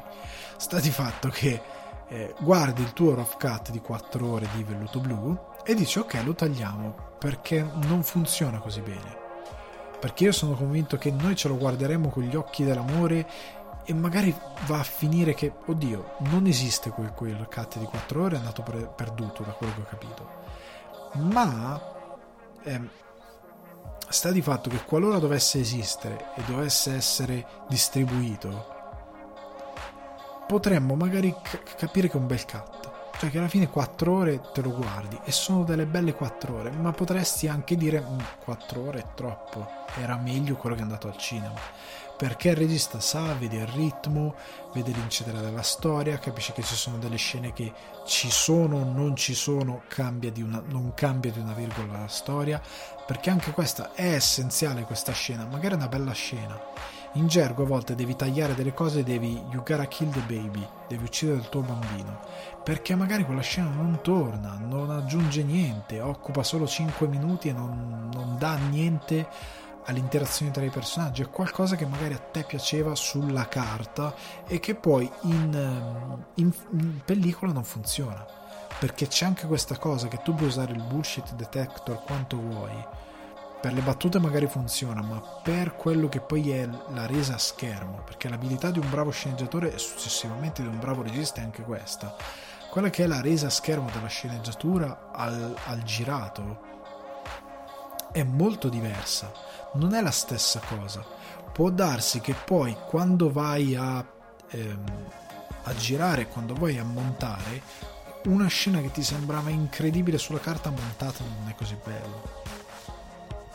Ci sono diversi fattori ehm, che impari con l'esperienza. Eh, non hai diretto bene l'attore, può essere semplicemente che la scena non funziona, cioè su carta te la immaginavi in una maniera, ma gira, gira, la giri come vuoi e non funziona. E a un certo punto devi andare avanti. Hai quella giornata per girare quella scena, capisci che non funziona, la uccidi, nel rough cut la metti, ma poi ti rendi conto che non va, fa schifo, ammazza il ritmo del film e la tagli però magari hai speso un giorno e mezzo a girare quella cosa, per dire. L'idea che ora si continuano a chiedere cut, ah, non vedo l'ora di vedere liar cut di Suicide Squad, io non credo che quel film si possa salvare. Non credo proprio. Oltre, al fa- oltre allo storico, reshoot e quant'altro, non credo proprio che sia possibile salvarlo. Credo che sia destinato a essere brutto per sempre come ehm, lo Snyder Cut nel momento in cui si è stato mostrato ha fatto capire perché a un certo punto qualcuno follemente perché a quel punto mandavate lo Snyder Cut di tre ore per come era concepito perché sarebbe stato meglio a questo punto abbiamo capito che sarebbe stato comunque meglio però forse però sta di fatto che si è capito perché qualcuno ha deciso facciamo dei reshoot perché nonostante poi non abbia fatto non solo per colpa sua un lavoro orrendo che poi ora tutti lo stanno colpendo perché lui è già a terra che fino a qualche anno fa nessuno lo voleva colpire ma sta di fatto che ora che è già a terra e sanguinante lo stanno colpendo tutti. Meritatamente in parte perché ha fatto davvero come ha detto il, lo sceneggiatore Terrio un atto di vandalismo al film perché lo ha distrutto però sta di fatto che le circostanze non è che l'abbiano proprio, proprio aiutato. Eh? Quello che c'era attorno a lui non l'ha proprio veramente aiutato. Lui ha anche fatto X errori, molto gravi, molto molto gravi. Ma sta di fatto che guardando quel film, quel rough cut di Snyder, capisci perché c'è stata questa esigenza. Perché il film non sempre torna, ha dei dei momenti in cui non capisci bene cosa cioè non è che non capisci quello che succede non capisci come mai ha raccontato così male. Cioè, ha proprio dei problemi di densità. Comunque tornando al, al concetto è una follia chiedere continuamente questi cut questi rough cut perché appunto se non sono stati diffusi perché non era giusto farli così? E io credo che Ayer non lo può salvare il suo film. Io credo che sarà brutto a prescindere. Perché poi mi dovete cioè mi dovete spiegare perché altri registi in un'ora e mezza due ore fanno il lavoro. E loro no. Due ore due ore e mezza portano a casa il lavoro splendidamente e loro no. Che cos'è? Hanno bisogno di più tempo? No hanno bisogno di imparare meglio il loro mestiere per certe cose. Bisognerebbe dire anche questo. Perché David Lynch, nonostante anche il suo Fuoco cammina con me, Fuoco cammina con me, c'è la versione eh, missing, The Missing Pieces, che sono una serie di scene che sono state tagliate dal cut di Fuoco cammina con me e se le guardate Lynch aveva girato della roba stupenda le scene con David Bowie sono stupende quelle che non, hanno, che non sono entrate nel cut sono stupende. Ma è pieno di belle scene dove capisci l'ironia il senso di pericolo. Cioè c'è una scena non è spoiler perché tanto non è parte della narrativa ma c'è una scena dove appunto lui che era scomparso dall'ufficio dell'FBI ricompare nell'hotel in Sud America che mi pare sia in Sud America. Lui ricompare con un'esplosione e c'è questo portantino ehm, non portantino sì questo ragazzo questo ragazzo che lavora nell'hotel che lo vede comparire e si caga letteralmente addosso e tenendosi tenendosi il sedere la trovate su youtube questa cosa dice ah shit came out of my ass. Cioè fa, ti fa morire da ridere mentre dall'altra parte c'è il personaggio di ehm, di David Bowie che sta soffrendo perché ha subito questa cosa per motivi legati al fatto che lui voleva parlare di Judy, non parleremo di Judy, nessuno oggi parlerà di Judy. Questa cosa qui, eh, perché c'è qualcosa che Lynch ti fa capire di più potente all'opera, però la scena è magnifica, ma ci sono un sacco di scene magnifiche in questo Missing Pieces. E, aut- e tutti i critici che lo avevano trattato male all'epoca, visto queste scene, lo hanno trattato bene. Cioè, perché hanno detto: no, ma scusate, però questo, questo signore ha girato del gran materiale. Oltre al fatto che poi Fuoco Cammina con me è stato incluso nella lista di BBC, mi pare come uno dei film più belli eh, della sua epoca, non mi ricordo bene, però è stato fortemente rivalutato perché comunque era, era veramente una grande opera e Lynch non aveva bisogno di includere anche quelle scene. Lo guardate senza quelle scene, il film è magnifico.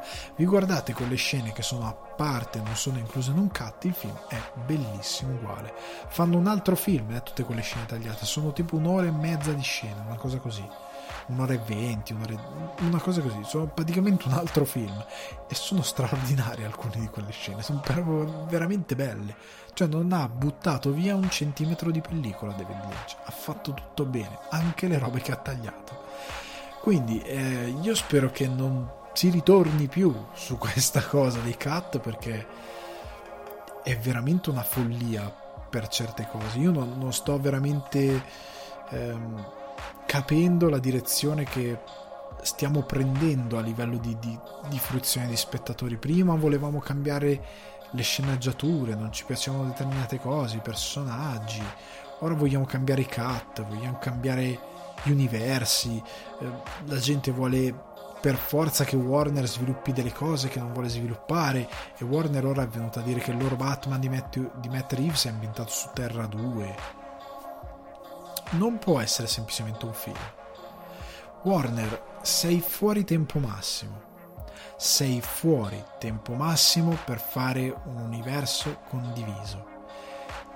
Nel Batman di Matt Reeves io non, ce, non me ce lo vedo comparire Flash da un'altra terra. Per favore, fagli fare il suo lavoro.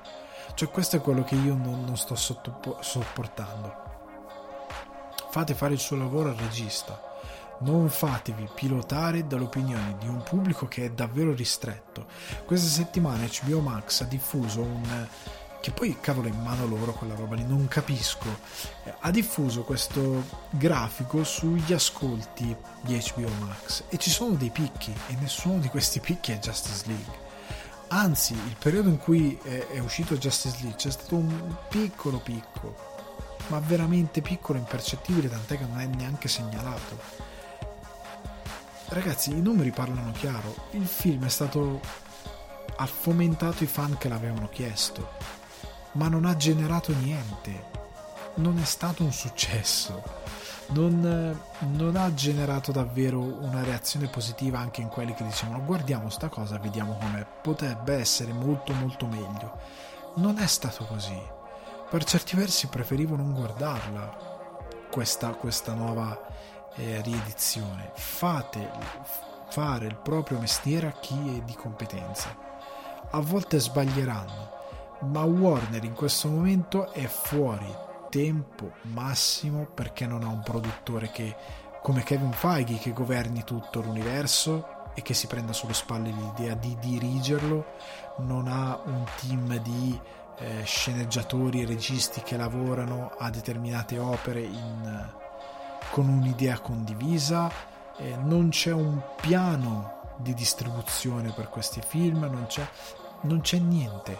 Paradossalmente la DC ha fatto molto bene con la televisione, nel senso che vari Flash, eh, Arrow, sono riusciti a fare delle cose che in televisione non si sono mai viste. Cioè, mentre Netflix, tipo quando ha fatto The Defenders, ha fallito platealmente perché ha fatto una cosa inguardabile, su eh, CW e compagnia danzante quando hanno fatto Crisi sulle Terre Infin- Infinite riportando Tom Welling di Smallville ehm, buttandoci dentro anche Ezra Miller di, dello Snyder Cut in Flash che poi sarà appunto in The Flash eh, buttandoci dentro ehm, Her- no Henry Cavill scusate ehm, il, ehm, l'attore di Superman Returns, non mi sta venendo assolutamente il, il nome.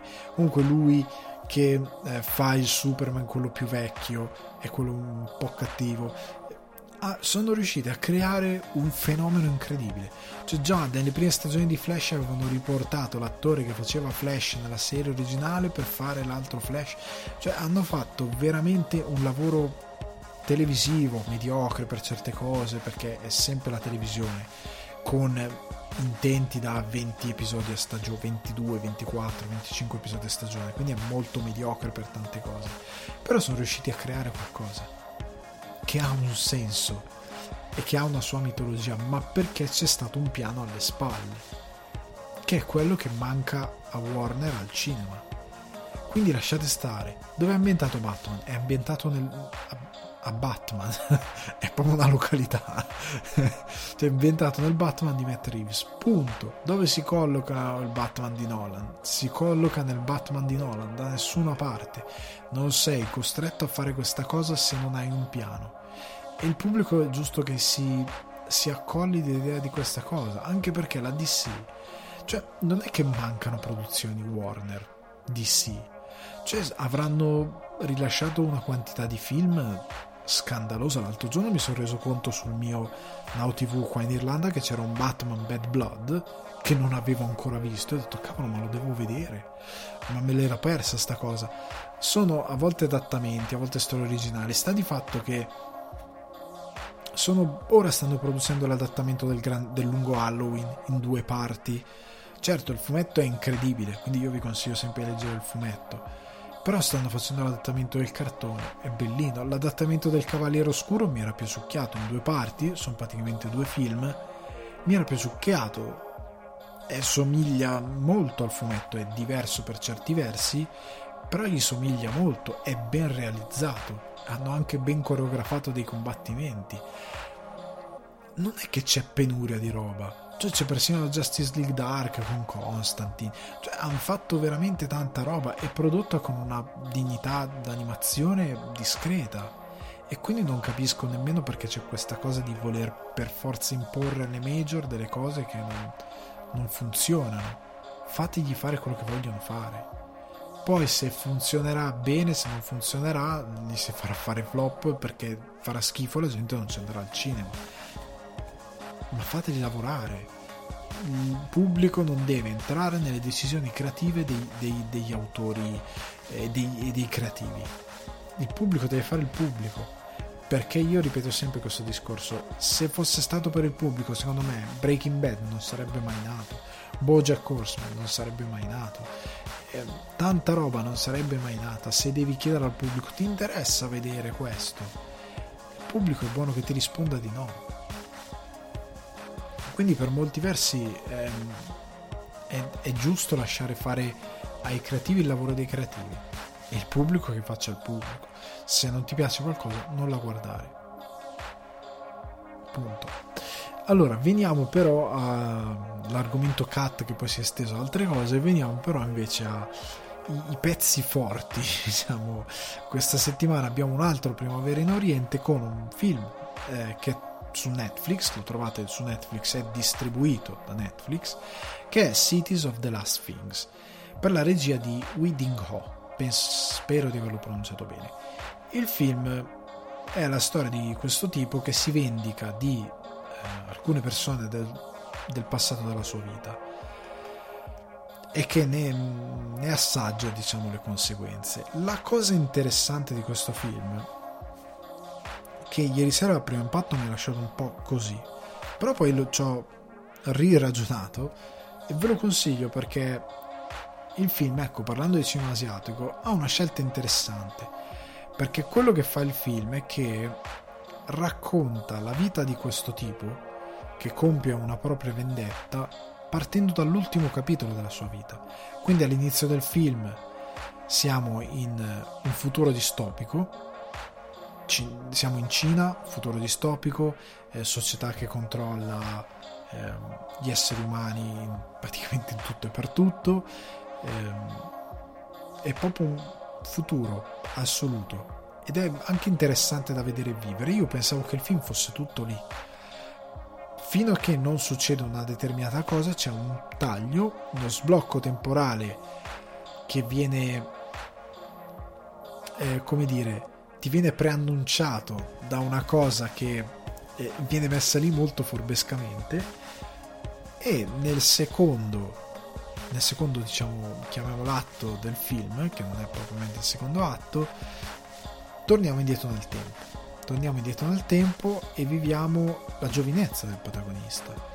Quando lui è poliziotto e incontra una determinata Dark Lady e si capisce la loro relazione quello che è successo il film diventa un noir poliziesco quindi dal futuro distopico passi a un noir poliziesco del passato. Poi c'è un ennesimo stacco e la parte conclusiva del film è un melodramma. Cambia di nuovo genere ed è ambientato nell'adolescenza, diciamo, di questo personaggio. E quindi partendo dalla vendetta si va poi a ritroso a esplorare la vita di questo protagonista.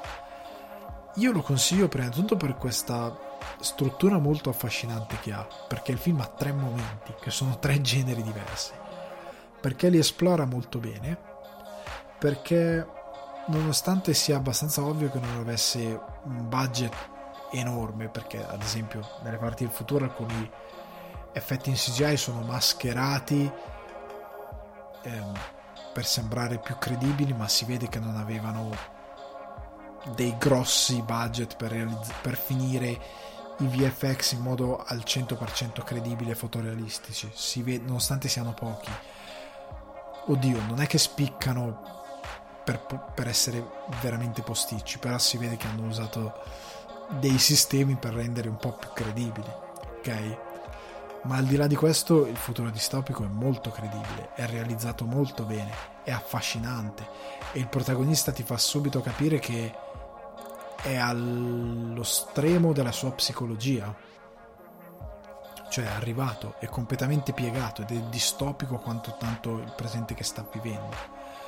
Quando va indietro il film cambia tono, cambia registro, inquadra le cose in modo diverso, diventa un po' più ehm, un po' più da, dinamico, un po' meno in, un po' più intimo, ehm, un po' più sporco, ehm, per, per, in un modo diverso però perché se la prima parte è un po' più malata, la seconda è un po' più sensuale e l'ultima parte diventa intimo nel senso che essendo un dramma ed entrando proprio nella psicologia del personaggio andando alla, alla radice di tante cose che gli sono successe capisci ancora altre più cose quindi hai tre strati di lettura. E non vi dico nient'altro perché il film è, è molto interessante. Non è, non è Parasite ecco perché visto che ci sono dei problemi non voglio caricare altri psicanalisti di problemi quindi non è Parasite non aspettatevi un film incredibile però è un bel film. È un film molto gradevole che ha una struttura molto interessante che si divide in questi tre momenti che sono intelligenti e affascinanti per costruzione quindi Cities of, the, of Last Things guardatevelo sta su Netflix fatevi un bel un bel um, watch, un bel binge watch. No, non c'entra niente. Andiamo al prossimo film. Per quanto riguarda dell'ultimo film del quale vi parlerò stasera, ho diciamo messo da parte per un secondo il Road to Oscars 2021 per andare ai David 2021.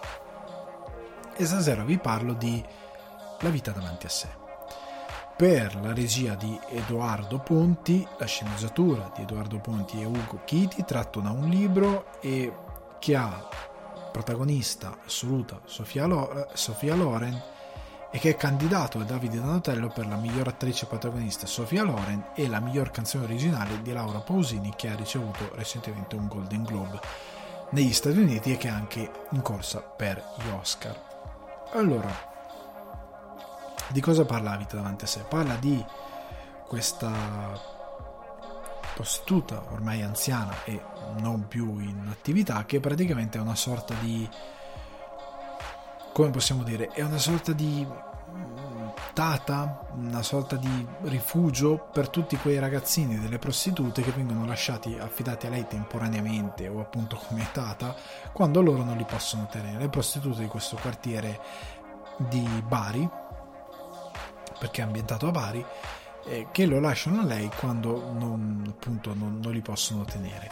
E nel caso specifico c'è questo ragazzino eh, immigrato che essendosi eh, essendo sempre costantemente nei guai e avendo il suo tutore legale che sta facendo fatica a tenerlo eh, le, nei, nei, ranghi, diciamo, mandarlo a scuola, tenerlo fuori dai guai, decide di affidarlo al personaggio di Sofia Loren come ultima speranza, sperando che lui eh, si convinca da, a darsi una calmata e a seguire un, una strada più, più retta, diciamo che non lo porti sulla cattiva strada visto che si mescola con spacciatori e quant'altro. Il film, allora il film ha dei problemi, nel senso che il film non si capisce che tono vuole avere, nel senso che eh, ha dei problemi ad afferrare la realtà che vuole raccontare, perché al di là del personaggio di Sofia Loren, che ha un, una buona scrittura, ha una bella scrittura, un bel arco narrativo. Tutto il resto decade un po', no, fai fatica a trovare il punto di questa storia. E fai fatica a trovare la verità di questa storia perché questo ragazzino praticamente diventa il re dello spaccio di Bari a un certo punto per come ti viene raccontato. Non è uno spoiler ragazzi è veramente minore all'interno della trama però eh, di, il film ha dei momenti eh, quasi parodici per quanto sono leggeri, nonostante non siano parodici. Cioè il protagonista ha dei momenti quasi filodemenziali, cioè che ti sembra sia a un certo punto una commedia demenziale. Eh, c'è proprio uno scollamento dalla realtà, della realtà dello spaccio, che viene trattata con una leggerezza devastante che ti fa sembrare che chi sta raccontando il film non ha proprio idea di com'è la realtà, ma neanche di com'è... È un po' il difetto di molti film italiani, ma che non ha neanche idea di, di provare a capire com'è davvero uno spacciatore che spaccia per strada. Cioè il capo dello spaccio che parla con il ragazzino ha l'addizione. Eh, non dico che deve parlare il dialettaccio, me lo aspetterei, ma non può neanche avere la dizione perfetta del doppiaggese, con un minimo di intonazione regionale, un minimo, e che non fa però davvero il personaggio. Eh, è surreale il mondo dello spazio che viene raccontato dal film, non è davvero pericoloso. Eh, il, um, tutto il tono è sempre così leggero che anche provare dispiacere per il personaggio di Sofia Loren a volte è difficile perché ti aspetti già cosa sta succedendo e ti sembra già che questo personaggio sia incredibilmente sacrificabile. Non c'è una costruzione per la quale tu provi un determinato affetto per questo personaggio. Provi affetto più che altro perché è Sofia Loren e ha una presenza scenica importante, ma il personaggio in sé per sé non ti arriva così tanto. Come ti, il ragazzino protagonista tende a, a svanire dietro appunto questi momenti che non hanno non sono mai, mai davvero drammatici, non sono mai non ti portano mai davvero dalla sua parte, non ti portano a, a costruire proprio un rapporto con lui. Ti importa che finisca male, eh, che finisca bene, ma anche l'evoluzione del, del rapporto che hanno il ragazzino e il personaggio Sofia Loren è veramente sottile anche l'interazione che ha con alcuni personaggi che dovrebbero essere una sorta di mentori per questo ragazzino è tutto molto superficiale. Cioè io credo che probabilmente il libro abbia avuto una costruzione complessa di questi caratteri, ma il film non ce lo traduce a schermo. Non lo so, non l'ho letto il libro, però eh, penso, siccome è stato protagonista di più adattamenti, che abbia una sua densità nel rapporto con, nella costruzione di questi personaggi, che hanno un ruolo molto importante. Capisco il livello di quanto sia romanzata la situazione, ma devi tradurmelo questo essere romanzato. Cioè devi darmi ehm, un racconto calzante. Prendete Io speriamo me la cavo, è molto sopra le righe, è molto... Ehm, come posso dire, è molto leggero, ma ti dà ehm, anche il senso malinconico di un certo tipo di decadimento di, che, dei quali sono protagonisti questi ragazzini e la società nella quale vivono. E anche del dramma del maestro che interpreta eh, eh, Villaggio. Nonostante i toni siano molto leggeri ma sono chiari i momenti del film sono chiari i messaggi del film sono chiari i momenti concitati i momenti in cui i personaggi si sentono male i momenti in cui hanno rimorsi, i momenti in cui capisci che qualcuno sta facendo qualcosa di sbagliato e ti importa che stia facendo questa cosa di sbagliato. Questo film è molto posato, posato nel senso che ti aspetti quasi che a un certo punto, mentre sei sul divano e lo guardi, arrivi qualcuno che ha fatto il film e ti dia di gomito e ti dica vedi questa scena vedi, vedi com'è drammatica, vedi come c'è lo spaccio. Cioè, ti aspetti che qualcuno ti dia di gomito per spiegarti, guarda, guarda cosa ho fatto. Ma è superficiale, cioè che non, non, non c'è mai davvero il dramma. Non, manca proprio una componente di onestà in questo cinema. Vi faccio un esempio forse più, compre- più concreto. Prendete Dogman. Dogman è un film che romanza la storia del canaro ok? Però compatisci il protagonista nel bene e nel male. Eh, ti fa pena, a un certo punto ti fa rabbia, ti fa disgusto. Eh, il, il pugile che lo bullizza fa schifo, cioè ti dà fastidio. Hai il senso di sentirti bullizzato. Eh, ti crea dei conflitti umani. La decadenza del quartiere dove, dove Dogman, questo canaro, vive è palpabile e, mo- e, e la puoi eh, capire, capisci da dove vengono. In questo film La vita davanti a sé è tutto troppo bello, è tutto troppo soleggiato, eh, le luci sono affascinanti anche quando spacciano e lo spaccio viene fatta passare come una cosa molto quasi divertente e il bambino non viene neanche trattato come un bambino, cioè è trattato che ci credo che magari uno spacciatore lo tratti come un adulto nel senso che non ha riguardo, ovviamente uno che non ha la, non ha la fibra morale di capire che fa spacciare un bambino sbagliato, non mi aspetto che appunto abbia un rapporto con un bambino particolare, però non che lo tratti come, cioè nel senso è quasi, è quasi distaccato dal fatto che sia un bambino, ma non perché è desensibilizzato, ma perché proprio in scrittura c'è qualcosa che non funziona nel, nella costruzione dei rapporti tra i personaggi, di cosa vogliono, di cosa fanno. Eh, anche il personaggio dello spazziatore a un certo punto gli viene data una piccola sfumatura, ma non va a segno davvero. Non, non è lì davvero. Perché, ripeto, sono tutte cose ok, questo è un momento drammatico, ok, qua c'è il dramma perché lui fa questo, questo e quello. Cioè lo pensa che sento le rotelle di chi ha scritto e messo in scena queste cose che girano e pensano a una determinata cosa, ma non viene comunicato al pubblico. Cioè, guarda, guarda, guarda lo spaccio. Sì, ma non è reale. Cioè, posso quasi sentire la, la, la camera, il fonico. Cioè, è tutto posticcio, proprio a livello morale, non tanto di, mes- di, di, di vis- vis- visivo non è il livello visivo che, conta, che, che, che non mi convince, è proprio il fatto che non è credibile, perché sembra eh, un film fatto da, per fare un'iperbole esagerata, da uno che vive in un palazzo di cento piani nella ricchezza più assoluta e fa un film sui poveri. Cioè è come se... Eh, non lo so, Miracolo a Milano piuttosto che averlo fatto uno come De Sica, che comunque come qualsiasi altro italiano ha visto la guerra, le conseguenze, eccetera, l'avesse fatto uno che non ha mai neanche durante la guerra avuto un problema di, di, di arrivare a mangiare il pane e il film sarebbe stato ridicolo. Cioè sarebbe stato un film di Montgomery Barnes con lui che è un eroe ed è sempre giusto ed è quasi divino eh, e i poveri sono quasi colpevoli di essere poveri.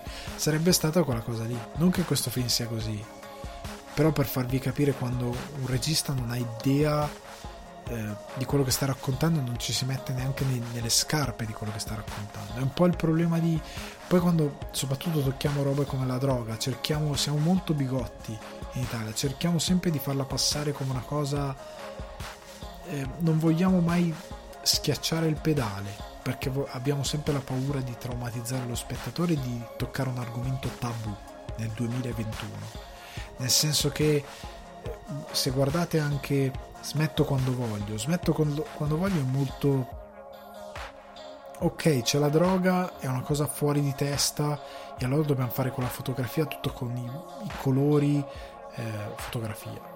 Color correction con i colori sparati a 2000 con la saturazione perché sai la droga è una cosa un po' fuori di testa.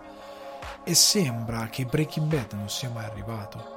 Sembra che un qualsiasi stoner movie di Seth Rogen non sia mai passato. Se lo fai in commedia, vai sul demenziale, vai, toglimi quella fotografia e preoccupati di, di immaginarti qualcosa con le situazioni del film piuttosto che eh, il giocare è una cosa proibita di fuori che sparo i colori della saturazione. Perché non funziona davvero?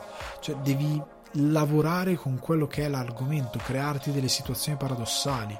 Cioè persino Breaking Bad ha delle cose per le quali ridi. Nella loro idiozia totale. Nonostante sia cioè come se Breaking Bad fosse stato girato tutti con quei colori.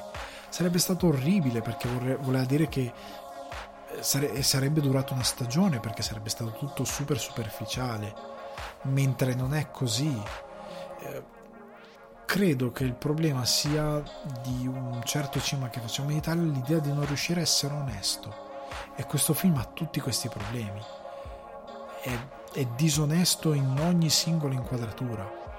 E purtroppo non funziona per me. Per me non funziona niente. È brava Sofia Loren ma il film è veramente è difficile anche per lei essere brava perché a un certo punto alcune cose del suo personaggio sono solo sfiorate, sono dettagli a sfondo, eh, ci sono cose che non vengono mai davvero approfondite nonostante il film duri poco ha un peso sullo spettatore non indifferente, non perché i temi siano pesanti, ma perché non, è una storia che non riesce a camminare davvero ha, ha dei problemi per me anche nel, nel riuscire a essere digerita davvero perché ha questi, questa pesantezza del, del, non arrivare, del non avere un tono definito, nel non essere quadrata. Quindi per me è stata una delusione abbastanza cocente la vita davanti a sé. Come sempre io non vi dico mai non guardatelo, guardatelo se va di guardarlo. Però per me non funziona. È un film che non funziona. Eh, ha dei grossi problemi, cioè grossi, ha dei problemi, non grossi, non è un film brutto, però ripeto, non funziona a livello di comunicazione di quello che è la storia di questi personaggi con il pubblico. Cioè sei tu che fai il lavoro que- del, del film, cioè metti tu i pezzi che mancano emotivi al film. Con dei personaggi che a volte sono troppo perfetti e troppo puliti. E in generale una vita decadente di quella che è la parte brutta del nostro paese che sfrutta dei ragazzini sperduti che è veramente all'acqua di rose non viene riportata per quello che può essere o potrebbe essere. E non viene anche vista come uno sparacchio. Eh, sì va bene ok. E quindi ragazzi eh, finisce qui anche questa puntata di Sul Divano di Ala una puntata un po' più stringata, un po' più ridotta, siamo sotto le due ore. Ragazzi, io vi, mm, vi, rimando a Google Podcast, anzi, andiamo in ordine: Spotify, iTunes, Apple Podcast, Google Podcast, Deezer, Amazon Music e Budsprout.